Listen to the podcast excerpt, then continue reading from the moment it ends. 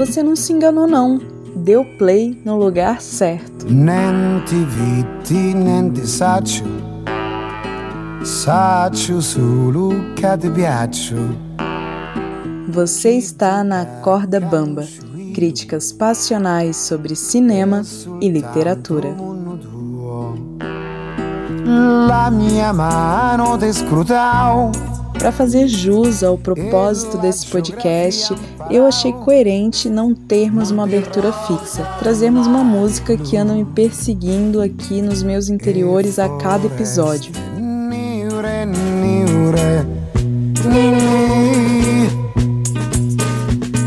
Vou deixar mais um pouquinho, é boa, não é? Dell'amore che non hai. Eu sou Mariana Vieira, uma jornalista em desconstrução.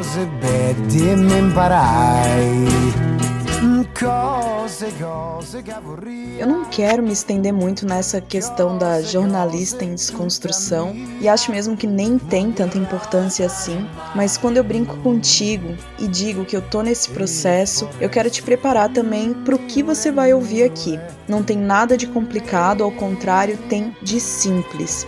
Acho que quando falo sobre jornalismo em desconstrução em mim, eu quero dizer dos elementos que ficam e dos que eu abro mão para poder fazer da forma que eu acredito e tem sentido. Aqui tem pesquisa, mas tem uma pesquisa movida pela crise existencial, sem isenção, sem imparcialidade. Eu tô em cada canto desse podcast. Te convido então para uma conversa despretensiosa, sem grandes artifícios, eu e você, aí do outro lado. Eu pensei antes de estruturar os episódios dessa temporada, mais que pensei, né? Eu senti a crise que se movia aqui dentro de mim atualmente. Então, esse é o primeiro episódio de uma temporada de seis programas. E a linha que alinhava esses programas é a linha dessa inquietação, que se bobear, a gente compartilha. Sabe quando você tem um sonho, uma vontade, um desejo. Dê o nome que você quiser, aquela coisa que te puxa em direção a ela. Mas mesmo sentindo essa força, você simplesmente não concretiza, deixa ali, no campo das ideias, e ainda se martiriza por não colocar em prática? Essa temporada é sobre isso. Nossos sonhos esquecidos, os fantasmas criativos. Mas a pergunta que eu quero responder ou tentar com essa temporada é o porquê eu faço isso. É uma investigação e descobri que para mim existem alguns fatores que me levam a essa espécie de sabotagem. Crenças, gênero, sentido, a volatilidade do desejo. Seja bem-vindo, bem-vinda, bem-vinde ao primeiro episódio da primeira temporada do podcast que pega literatura, cinema, filosofia crise existencial, coloca tudo no liquidificador, bate e bebe essa vitamina maravilhosa junto com você, aqui nesse podcast.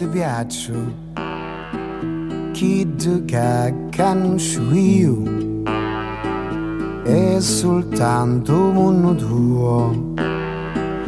La mia mano te scrutau e la geografia imparau. Vou te convidar a imaginar comigo algumas situações. Sabe quando você se vê repetindo padrões em histórias diferentes? Muda o cenário, mudam os personagens, mas o conflito essencial é o mesmo. De novo, de novo e de novo. Eu vou sempre me usar de exemplo aqui, mas aposto que é muito aplicável às situações que você também tenha vivido ou esteja vivendo. Esse podcast é um belo exemplo. É uma das minhas vontades no momento, um sonho, um desejo, e com ele eu sei que eu posso fazer muitas coisas futuramente, ou mesmo que seja só o que eu preciso fazer no agora, sabe? E ele estava muito tempo engavetado. É apenas um exemplo de uma dificuldade de sustentação e de manutenção do que eu crio. Isso me acompanha com muitas coisas. E compartilhando essas vivências que se repetem com diferentes amigos, cada um com a sua bagagem de experiências e perspectivas de vida, uma coisa que eu ouvia muito era sobre a tal crença limitante. Que muitas vezes a gente não coloca algo em prática ou seguimos repetindo ações ou a falta de ação, apesar de entender isso como negativo para a gente. A gente segue neles. E ouvi diversas vezes sobre essa tal crença. E sinceramente eu não consegui entender muito bem. Eu sou um tipo de pessoa mais racional e para entender eu preciso de algo que me confirme isso, uma teoria, texto, e a partir disso sentir o sentido, sabe? Aí que numa das idas à livraria estava lá na prateleira de filosofia uma lombada de livro escrito Ideias e Crenças. Eu pensei, uma puta oportunidade de entender o que é a crença por uma perspectiva filosófica. Tá aí. Eu não pensei duas vezes. Eu trouxe o livro para casa comigo e foi um grande encontro. E aqui chegamos ao conteúdo desse episódio. Hoje vou trazer o autor de Ideias e Crenças, José Ortega y Gasset, para me ajudar a decifrar esse mistério dos sonhos que a gente vai deixando ali, acumulando poeira atrás da porta. Pareceu que eu vou entrevistar ele, né? Infelizmente não é o caso, ele morreu em 55, mas as ideias ainda vivem. E elas vão estar hoje aqui com a gente. La mano e la geografia Monte Rosa, Mare Deixando um pouquinho de lado a magia desse meu encontro com Gasset, eu vou te falar do livro e como ele faz distinções e conceitua de uma maneira muito poética sobre o viés filosófico, crenças, ideias e dúvidas. Vou compartilhar contigo um pouquinho de como eu interpretei, de como eu entendi esses conceitos que ele traz no livro, para então te mostrar essa ponte que eu construí entre as crenças e as nossas, vou chamar de autossabotagens. Para começar, vamos falar sobre o que Gasset entende por ideias e crenças. Aliás, vamos falar sobre o que eu entendi que o Gasset entende por ideias e crenças, né? Para isso, Vamos imaginar de que matéria é feita as ideias que a gente tem. Já se perguntou de onde é que elas vêm? As ideias, para o Gasset, são os nossos pensamentos, sejam eles rigorosos ou vulgares. Esses mesmos que acontecem a todo instante sobre isso ou aquilo, aqueles que você está tendo agora, enquanto me ouve, ou enquanto lê algo. Mas aonde surge uma ideia? Vamos comigo. Ela surge dentro de uma coisa que já pré-existia a ela, que é a própria vida. E quando a gente estreia aqui nessa vida, a gente recebe uma série de ideias sobre o mundo e sobre esse, abre aspas, si mesmo. Esses pensamentos que já pré-existiam são os que Gasset chama de crenças e constituem o continente da nossa vida. Não são as ideias que temos, são as ideias que somos. Para o é muito importante que a gente consiga fazer essa distinção entre ideias que temos e as crenças que somos, para a gente entender que elas cumprem papéis diferentes nas nossas vidas, uma diferença funcional mesmo. Com as nossas ideias, pensamentos, com elas a gente cria o nosso mundo, seja poesia, seja uma prosa que a gente tem com alguém, seja ciência rigorosa. Isso é imaginação para o Gasset. Tudo isso é permeado pelo nosso dom imaginativo. Não tem valor de realidade, tem uma dimensão virtual ou imaginária. Essas ideias a gente constrói sobre o terreno das nossas crenças. E as crenças nós não temos capacidade de produzir, nem de formular, nem de discutir, nem de propagar, nem de sustentá-las. Com a crença, nós não fazemos nada, simplesmente estamos nela. E elas são, elas sim são a nossa realidade. Então, gente, a conclusão que ele chega, calma que ainda não está acabando, é que tem uma distância intransponível entre nós e as ideias que a gente tem. E essa distância separa o real do imaginário. Com as nossas crenças, estamos inseparavelmente unidos nós contamos com elas. Para o HC, alteramos o valor dos termos, damos mais importância e consideramos mais eficiente o que está no nosso consciente, as ideias que a gente formula. Mas para ele é o contrário, as crenças têm uma maior importância. Para ele, é necessário entender a vida desde o subsolo. Olha que coisa mais linda. Porque toda nossa conduta, incluindo a intelectual, depende de qual seja o sistema das nossas crenças autênticas. Aí que lá pelas tantas da leitura eu já estava agoniada, pedindo para o Gasset pelo amor da deusa, me diga que terremoto é capaz de abalar a terra firme das crenças?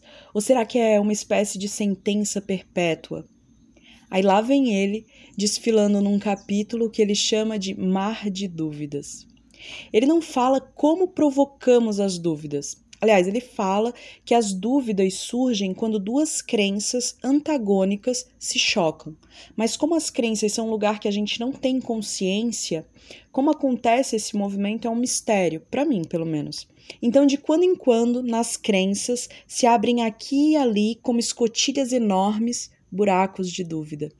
Essa dúvida de que ele fala, a verdadeira dúvida, não é uma dúvida produzida pelo intelecto, é, não é uma dúvida formulada conscientemente, é um modo de crença. Porém, na dúvida se está como se está num abismo, caindo.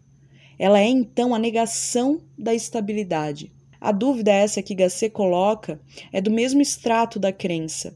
Então não basta simplesmente a gente duvidar de algo para que isso desapareça.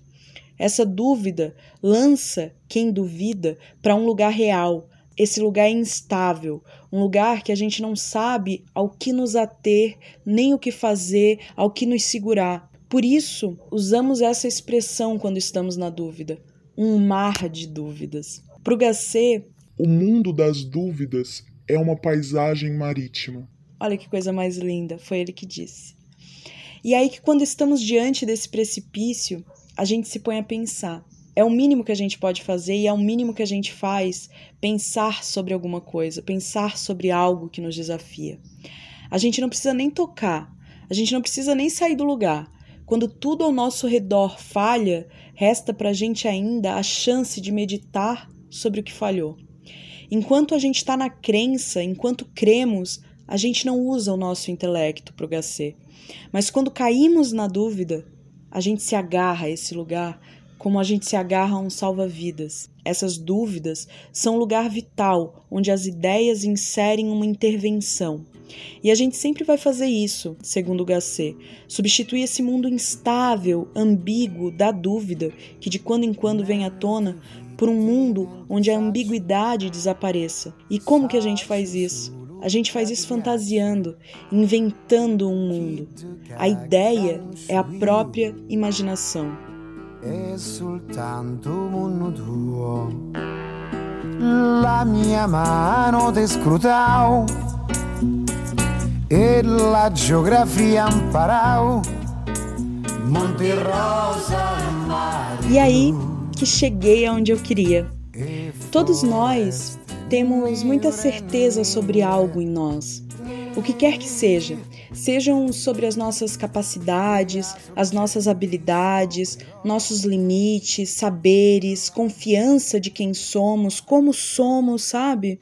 Certeza das nossas fraudes, dos nossos conhecimentos ou a falta deles. Sabe, eu acho que a gente pode, no mínimo, desconfiar. Em algum momento gerou um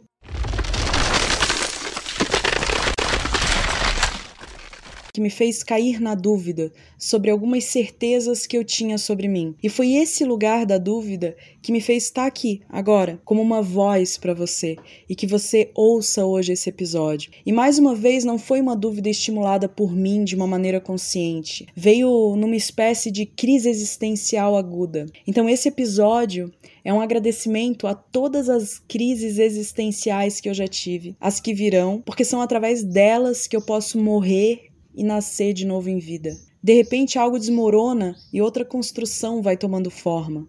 Mas isso é estar viva, não é? E você? Tá viva? Tá vivo? Vive? Esse foi o primeiro episódio dessa temporada. Espero que você tenha gostado. Qualquer coisa, a gente tá no Instagram, é Críticas Passionais, o perfil. Vou deixar na descrição do episódio o nome do livro, se você se interessar eu te digo de uma forma muito suspeita que vale muito a pena. Eu vou também deixar a música de abertura e claro que a gente vai encerrar com ela e que vem então a próxima crise existencial, quer dizer, o próximo episódio. Até lá.